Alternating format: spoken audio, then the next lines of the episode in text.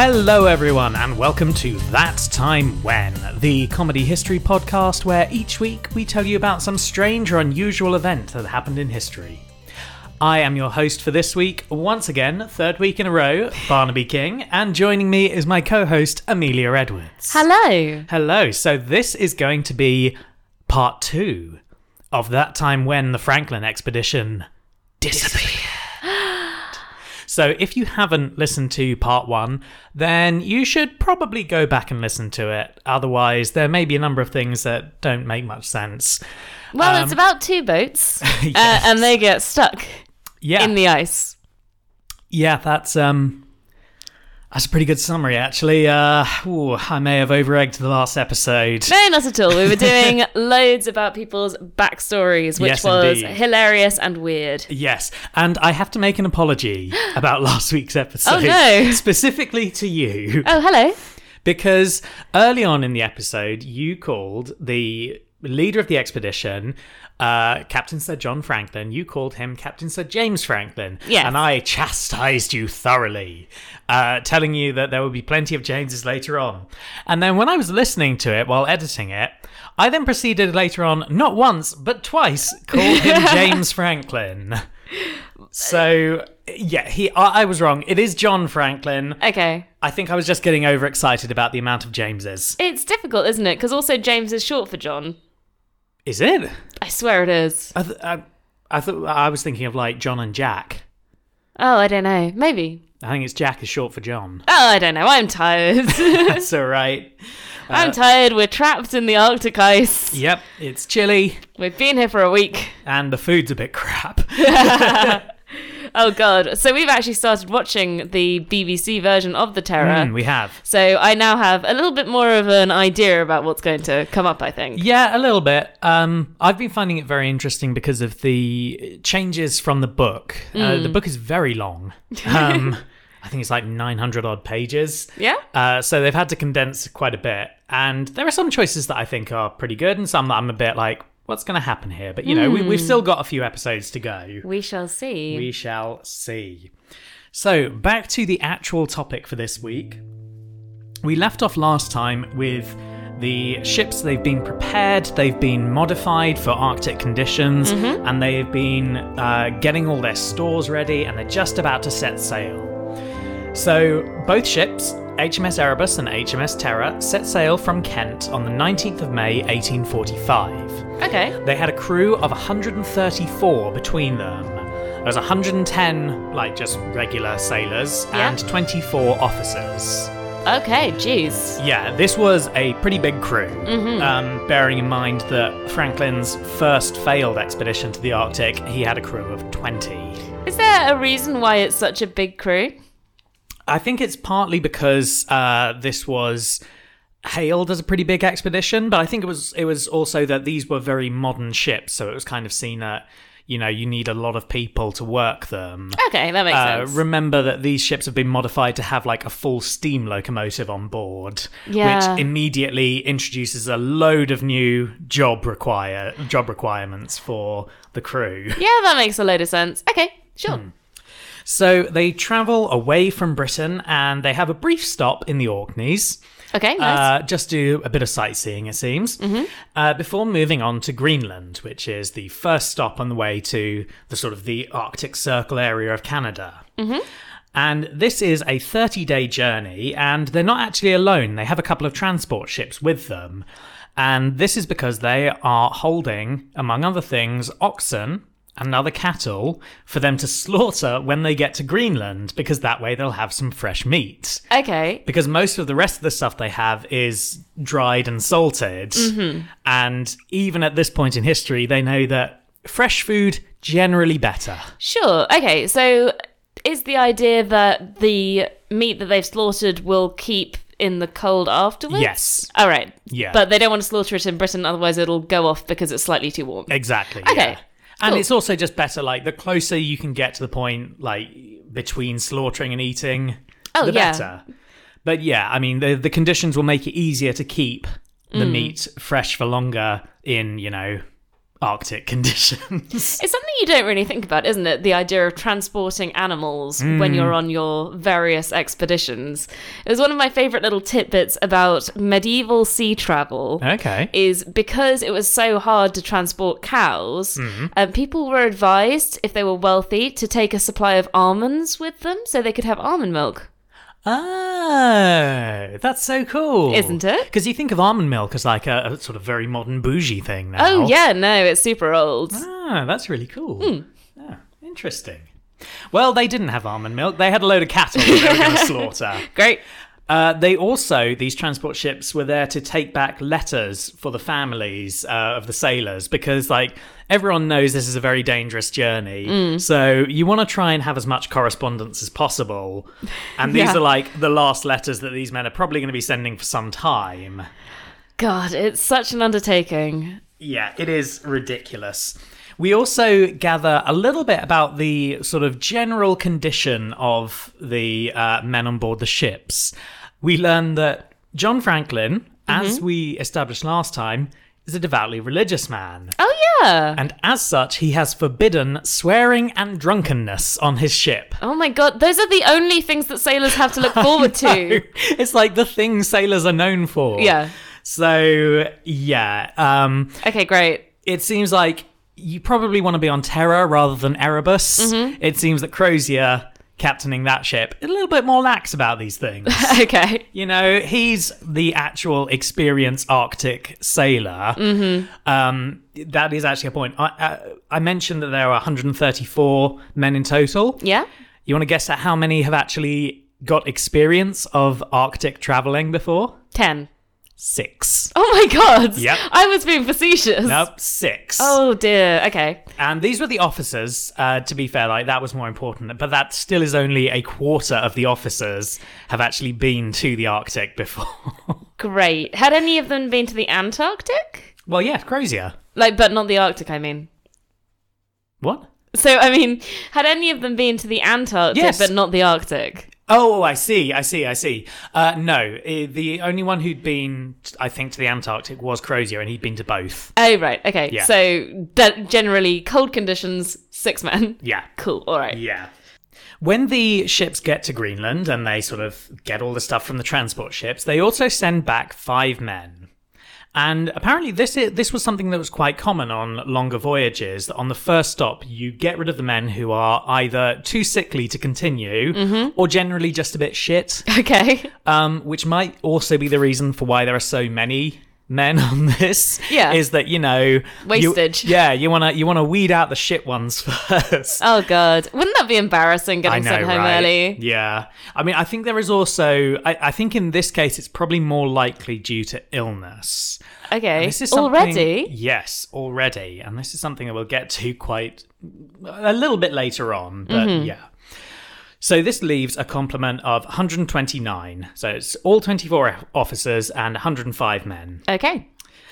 And the last that was then seen of either ships was by some whaling ships off Baffin Bay, which is between the west coast of Greenland and Baffin Island. Okay. And the ships were basically waiting for good conditions so they could go through the Lancaster Sound.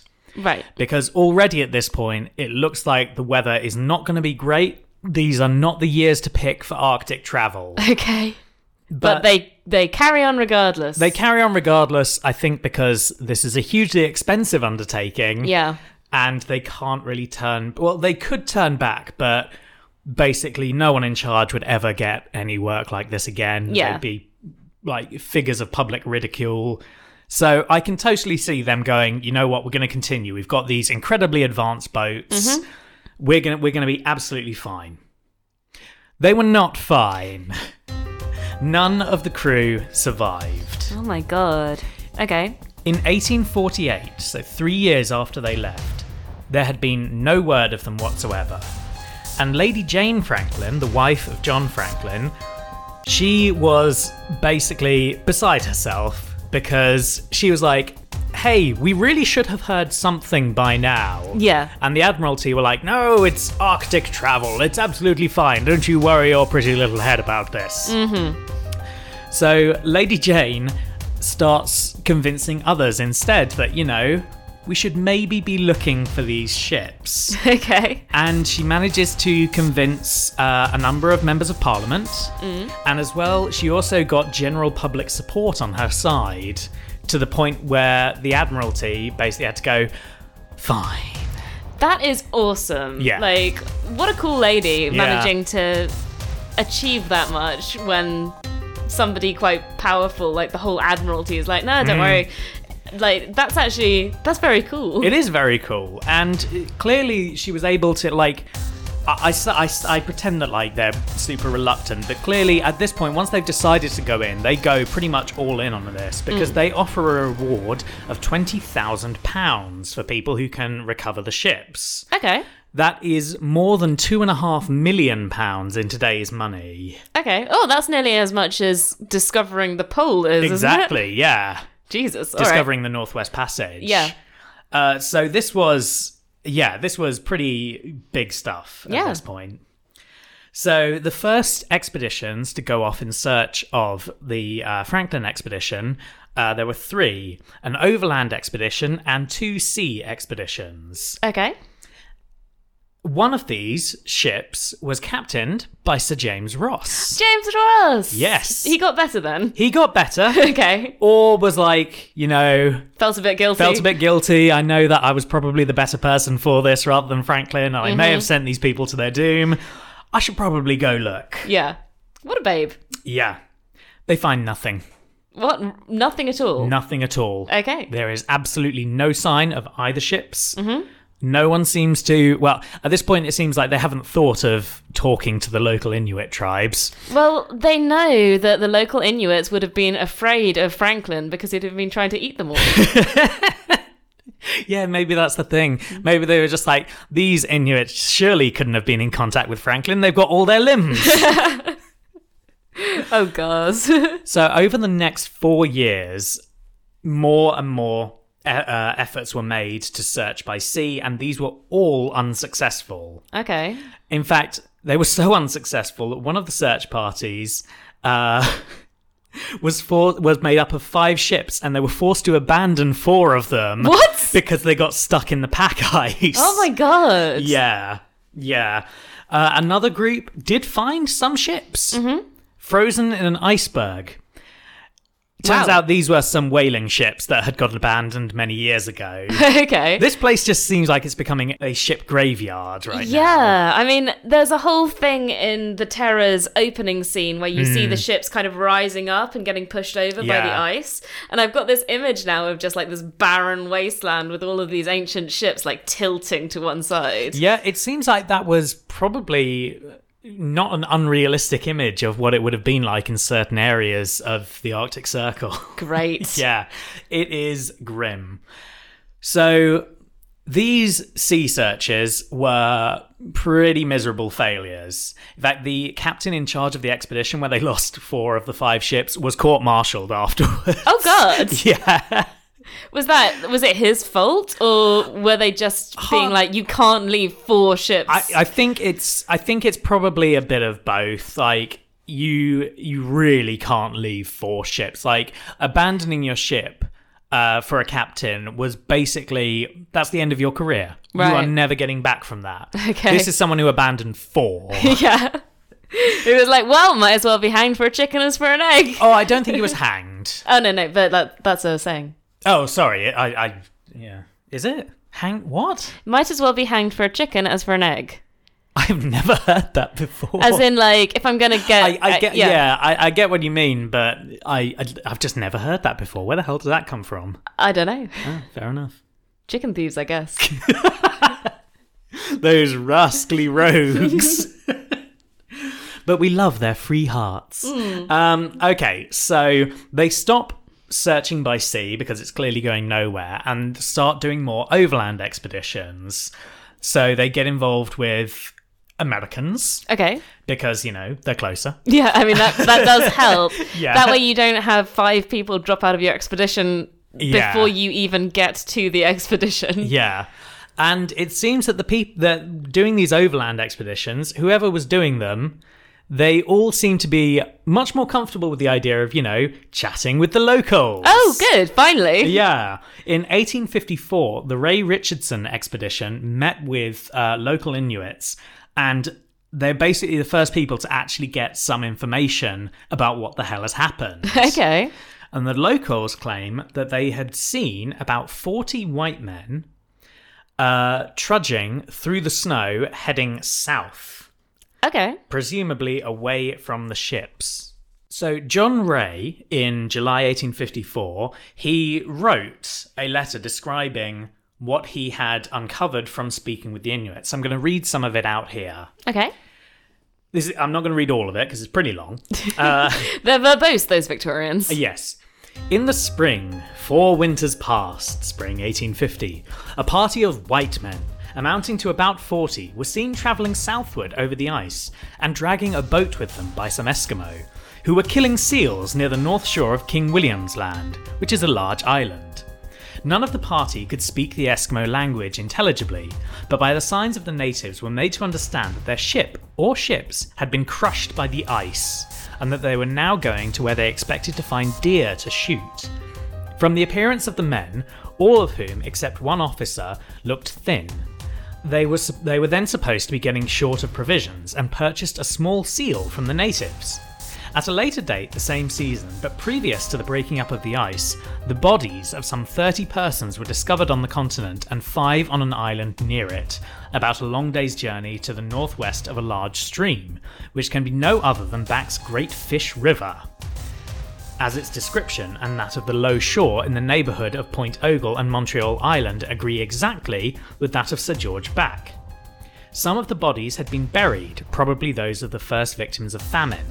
Some were in a tent or tents, others under the boat, which had been turned over to form a shelter, and several lay scattered about in different directions.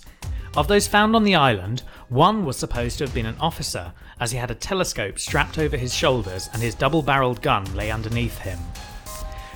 From the mutilated state of many of the corpses and the contents of the kettles, it is evident that our wretched countrymen had been driven to the last resource, cannibalism, as a means of prolonging existence. Oh, God. Yeah. Okay. So, whatever happened had left them in a desperate enough position that they were forced to trek over the ice uh, south from the ships in order to try and find Food. food. Right. Now, we to to skip forward just a bit, we know now roughly where the ships were uh, locked in the pack ice, Okay. and basically, if you are going to be stuck in ice anywhere. That was basically the absolute worst place you could be stuck. Okay. How It's- come? Well, it's an incredibly barren area. It has no real coverage for the storms Mm. and the blizzards. And also, it is not a hunting ground for any animals. Great. And we mentioned on the last episode that Arctic expeditions would expect on their way to be fishing and hunting in order to keep up their supplies of fresh food. Mm-hmm. But clearly, in this case, it was simply not possible because they were just stuck in an area where there was nothing. That is mad. I didn't know there was anywhere where there was nothing. Mm. I've watched enough David Attenborough documentaries to be convinced that everywhere's got something. Apparently, this is an area where you're just you're you're shit out of luck. Great. Okay. Now, this letter was controversial yeah. Because of the cannibalism. Uh, Basically, the Admiralty didn't want this to be said. Mm-hmm. The public didn't really want to hear about it, and John Franklin's widow was particularly angry at this assertion that you know her husband had uh, succumbed to cannibalism. And this actually led to John Rae being spurned publicly by Charles Dickens. what? Yes. Okay. Dickens wrote on behalf of Franklin's widow uh, about a week after these findings were published, and Dickens basically said, "This is all bollocks. This is this is fake news." Oh my gosh, this is so much drama and gossip. and it actually led to a series of competing articles written between Dickens, Rae, uh, and another gentleman uh, debating the matter. Okay. And Rae was like, Look, they found human flesh. What do you want me to say? They found human flesh and bones that had clearly been cut with knives. yeah. So th- this is a particularly like this is the real kick in the teeth. The other searchers for Franklin on this expedition were given knighthoods apart from John Rae. The only person to find out anything. yes. Great. He did though collect a 10,000 pound reward. Oh, good. I think that this was kind of like now shut up. Yeah. now stop saying that good English gentlemen could engage in cannibalism. Yeah. The men don't care, but the officers oh no. Oh, no, no, no, no, no. Okay. So is that kind of the last that we hear about Franklin and his No, expedition? Not quite. Because after this, the British government clearly sees that there's not much worth in funding further expeditions. They're just going to find out about more cannibalism they don't want to know Exactly. about. So they uh, they pronounce every every member of the expedition dead. okay. Despite this, though, Lady Franklin pops up again, and she's unable to convince the Admiralty to do another expedition. So she personally finances one in 1857. Oh my god. And this is actually one of the most successful searches. this is known as the Fox Expedition, and its first major find was in 1859, where they found the only written documents by the Franklin expedition. Okay. And these are known as the Victory Point Notes because they were found at an area of Victory Point uh, in cairns that had that they basically built up, or they, they had used old cairns, one that had been built by uh, Sir James Ross when he had travelled to the area, another they had built themselves, and then put the message in a sealed tube inside it so that it could be protected from the harsh conditions. Okay, that's pretty clever. Like, that's a good idea. Yeah. Um, how come no one had checked James Ross's cairn before? It is not an easy cairn to find. Well, that's a pointless cairn then. you made a bad cairn, Ross. I think there was also this idea that they didn't expect them to be to like have traveled to his cairn. Okay. There was uh, there's definitely a sense of people searched in the areas they thought it would be most likely because you know northern Canada is pretty big. I mean, fair. Yeah. So it's hard to scour the whole thing, so you've got to go with what are the best options. okay. So the Victory Point notes, as I say, are the only uh, written evidence of what happened after the ships disappeared. And it's entirely Franklin going, I didn't eat anyone. Just so as you know. None of the notes are written by Franklin, Okay. which is very interesting. The uh, supposition based on handwriting is that they were all written by Commander James Fitzjames. Oh, James Fitzjames. Yes, he's back. Um, in the first letter, things seem pretty chipper. He writes the, that the Erebus and Terror wintered in the ice, in a cer- and he gives the uh, coordinates. Yeah. and also says that they had wintered in 1846 to 1847 at Beechey Island. This is actually not true. What? We'll get to that later on. Okay, that's a shame because Beachy Island sounds super chill. Oh, they did go to Beechey Island, just not that year. O- okay. Uh, they continue on with some more uh, more directions, basically, of where they've traveled. And then the letter ends Sir John Franklin commanding the expedition, all well, underlined. And this is party consisting of two officers and six men left the ships on Monday, 24th of May, 1847, in order to put this in the cairn, basically. Right. And it's signed G.M. Gore, Lieutenant, and Chas F. Des Voeux, Mate. So these are the two officers who went along as part of this expedition. Okay. The second part of the Victory Point letter is kind of written in the margins because this is on pre printed Admiralty paper, which already has a load of stuff written on it. okay. and here, it's presumed is written on the 25th of April, 1848. It's we say presumably because the first part of the letter has kind of been destroyed. Okay. HMS, uh, HM ships Terror and Erebus were deserted on the 22nd of April, five leagues north northwest of this, having been beset since 12th September 1846. The officers and crews, consisting of 105 souls under the command of Captain F.R.M. Crozier, landed here in, and then gives the coordinates. Right. This paper was found by Lieutenant Irving under the cairn supposed to have been built by Sir James Ross in 1831, four miles to the northward, where it had been deposited by the late Commander Gore in June 1847. Sir James Ross's pillar has not, however, been found, and the paper has been transferred to this position, which is that in which Sir J. Ross's pillar was erected. Sir John Franklin died on the 11th of June 1847, and the total loss by deaths in the expedition has been, to this date, nine officers and 15 men. Signed James Fitzjames, Captain HMS Erebus, and signed FRM Crozier, Captain and Senior Officer, and start on tomorrow, 26th, for Back's Fish River. Okay, so uh, we've we've lost. We lost Franklin two weeks after the first letter was penned. Jesus. Yeah. Okay. Now, this gives us some indication of what happened. Uh, because, as I said, the first letter was written by Fitzjames. Yeah. The supposition is that Franklin was taken ill, which uh, making him unable to write the letter himself. Because as the captain of the expedition, he should have been the one to write the first letter. Yeah. The fact that he didn't suggests that he was incapable of doing so. And the fact that he died two weeks later suggests that he was suffering from a long term illness at this point. Yeah, that makes sense. But we also, there's a few other things that we can learn from these letters, partly because of the errors in them. Okay. As I mentioned already, the first letter says that they wintered in 1846 to 7 at Beechey Island. Yeah. But this isn't true. They wintered there the year before, 1845 to 46. Okay. And this is not just like a mistake of writing it down, because a second copy of this letter was found with the same error, suggesting that the original from which they were copied from was incorrect. Okay.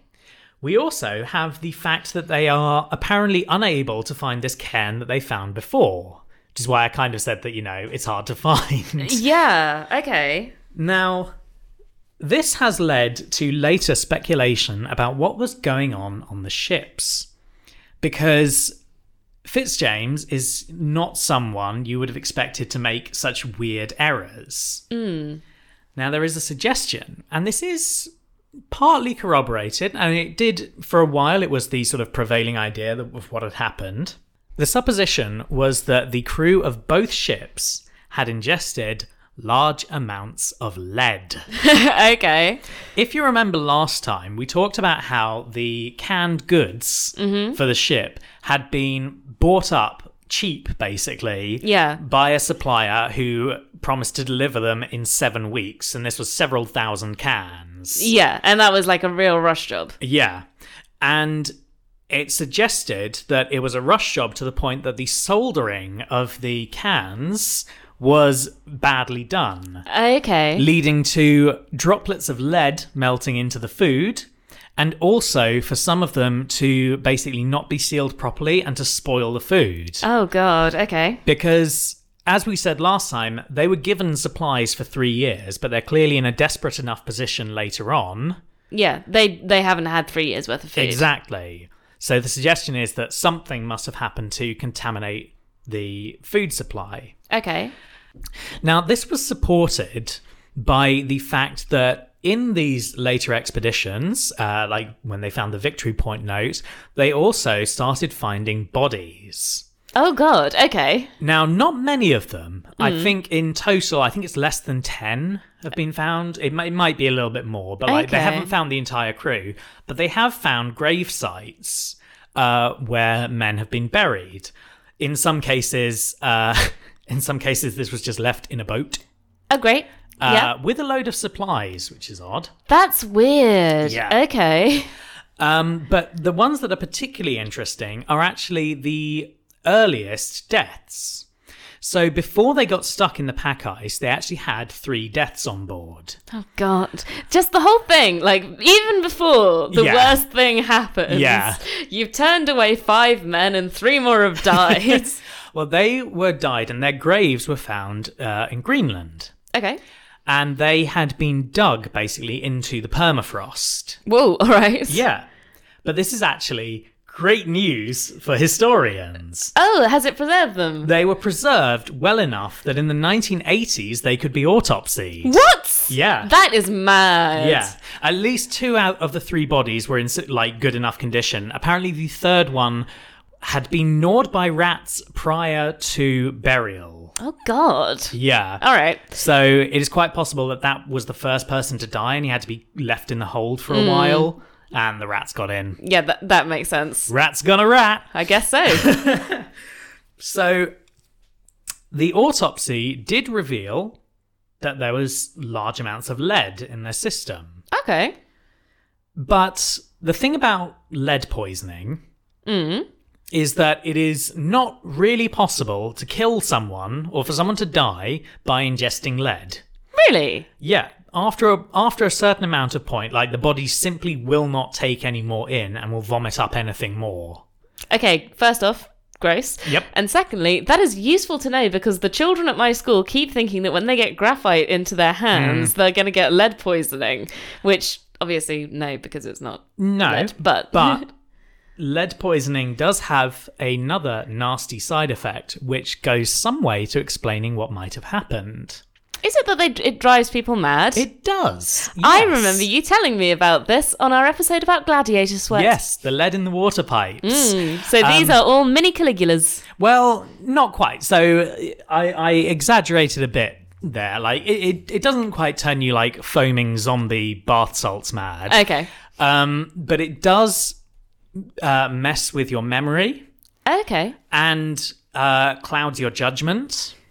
Okay. And it's suggested that this is why we see these weird errors in Fitzjames's writing.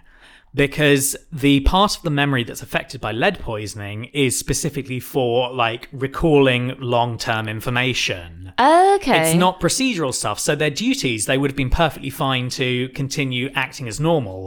But facts and information, They're just going to get the wrong date. yeah. But it also is suspected that this might be why they couldn't find the cairn for the second note, is because they were in like further stages of lead poisoning, Oh. and their judgment was was getting more and more clouded. Yeah. Okay. However, despite this, it doesn't seem like it was actually the canned food. Really? No. How do we know? We know basically from the amount that it changed that it would have changed in their diet because Okay. they can tell that it's like a continuous supply of lead basically rather than spikes as you would expect from uh, canned food. Yeah. Okay. What would probably have poisoned them with lead is actually their water system. Really? Yeah. Because of the steam engine, they had a distillation system on board so they could have constant fresh water. Hmm. And what do you think this is partly made out of? Is it made out of lead? it's made out of lead. oh my god. so they were drinking themselves crazy. oh god. Okay.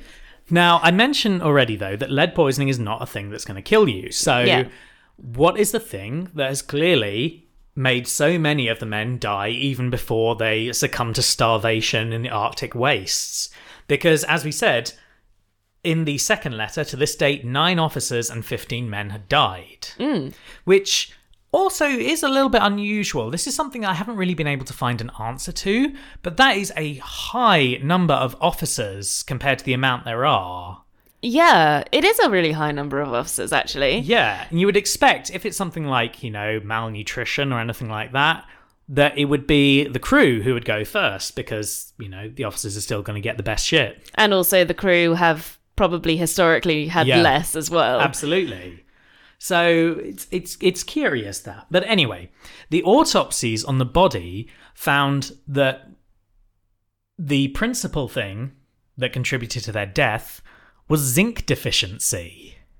Oh my god.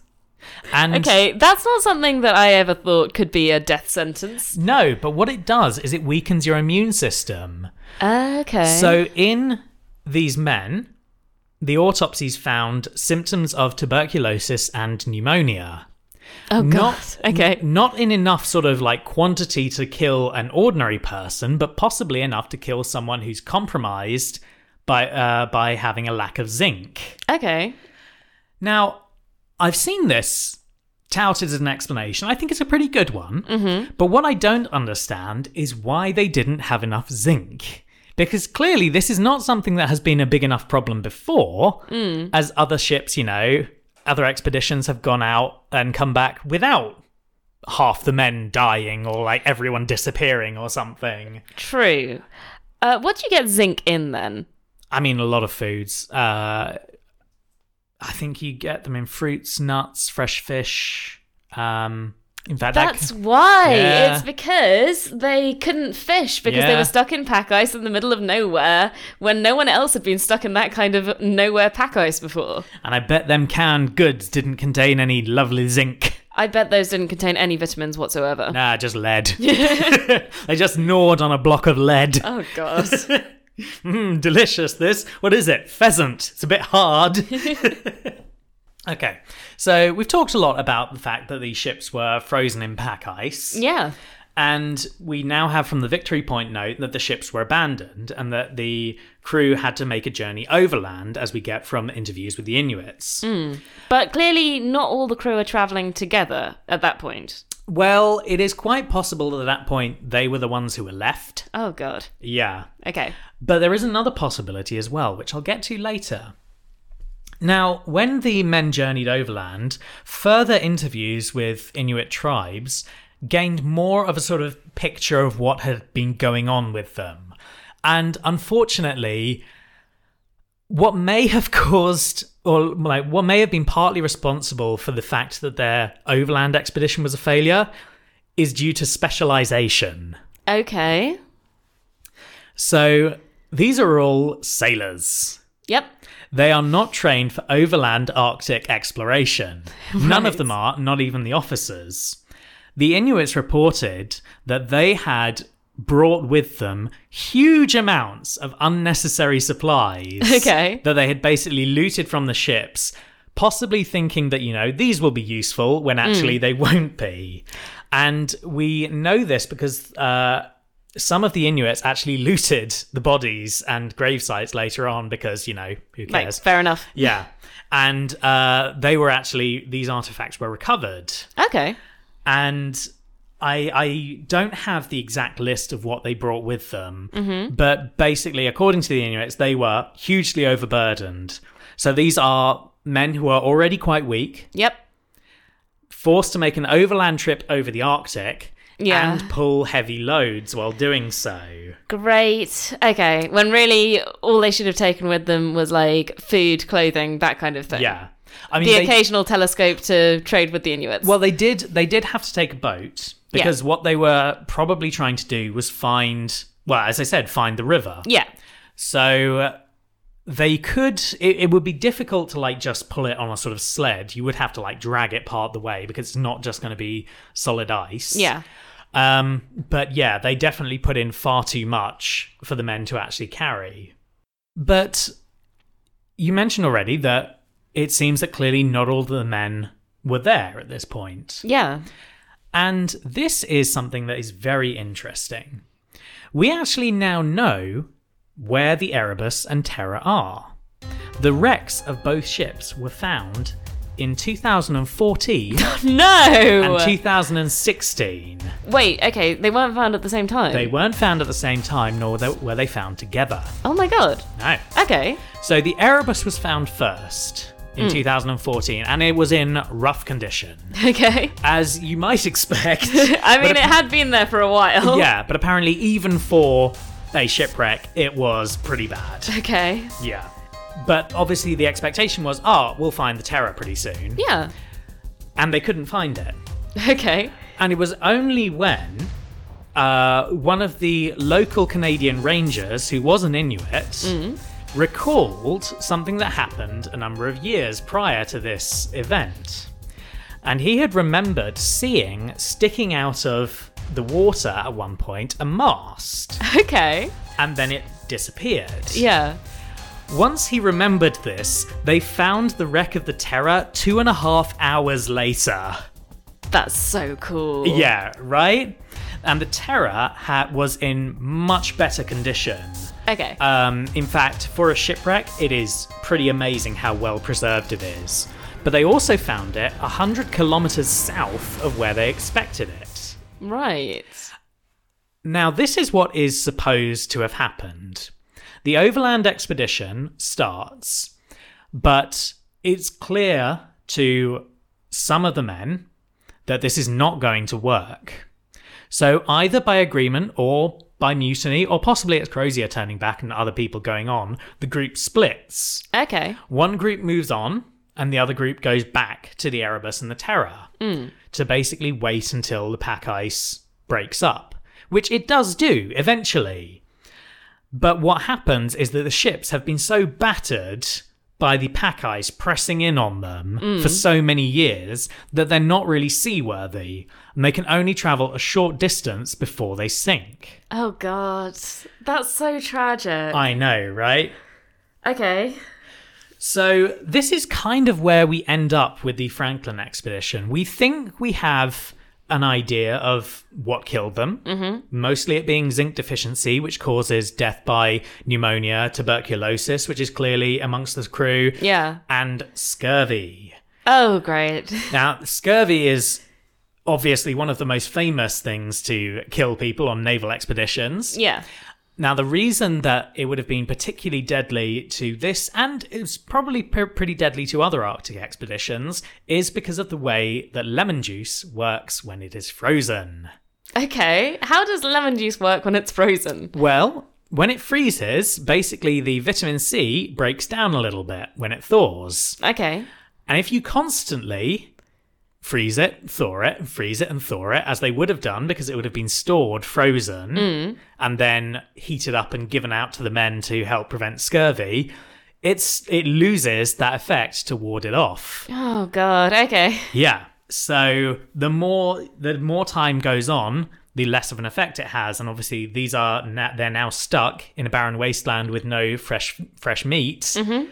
I mentioned last time seal blubber being full of vitamin C. But there's no seals. There's no seals, so their uh, lemon juice ration is wearing pretty thin Yeah. and not really working, which is what is supposed to have been the eventual cause of death of Commander Fitzjames okay. because we mentioned he was pretty famous for having this like near this brush with death in China when he was shot in the arm and the musket ball went into his back and lodged in his spine. And the supposition is that that wound would have reopened because of scurvy and with no with no like adequate medical provisions around, he would have died pretty soon after. oh god. Yeah. This has been bleak, what? It's, it's, it's grim, but I will also say this. This is not certain. okay. We are still not 100% sure about any of these theories regarding the Lost Franklin expedition. We have found the ships. Mm-hmm. They've actually been given to Canada. Does Canada want them? Yes. Okay, Yeah. fine. I mean, that's good. It's nice. Uh, I, I, I mentioned that because uh, Canada was like the ones who they were actually funding these searches for the ships in modern times. Okay. Um, and Britain basically only asked for some bodies to be reclaimed along with gold. Yeah, okay. But basically, what it does mean is that research is still going on with these wrecks, even to, well, not quite this day. The most modern research has actually been suspended because of the pandemic. Oh no! But what an unexpected side effect of I the know, pandemic. right? but they have done some really fascinating things. Like the Terror has been largely 3D mapped. Oh, cool. Yeah, and you can actually you can go online and find video tours of these underwater wrecks. And it's pretty cool. You get to see what the ships actually look like. What's also interesting is that they haven't yet got into Captain Crozier's cabin because there's too much sediment for them to open the door to it. Okay. And that was apparently going to be like the next step was opening up his cabin. Ooh. and then okay. the pandemic happened. So I guess there's more to come. We may find in coming years that we have more answers for what happened to them. I think these are some pretty good theories about zinc deficiency and about, you know, them splitting up and half the crew going on overland and half going back to the ships, and that's why they're all in different places. But ultimately, we don't know. Hmm. And we may never know. But it's still a cool ass story. So thank you very much for listening to that episode of That Time When. You can follow us on Twitter at That Time When 4, and if you have any suggestions, you can email us at ttwpod at gmail.com. Thank you, as always, to Kevin MacLeod for our theme song, Anachronist, as well as any other music that's been used in the episode. And thank you for listening. Now go out, invest in eels, and don't freeze your lemon juice. And take a multivitamin. Hmm, yeah. Bye!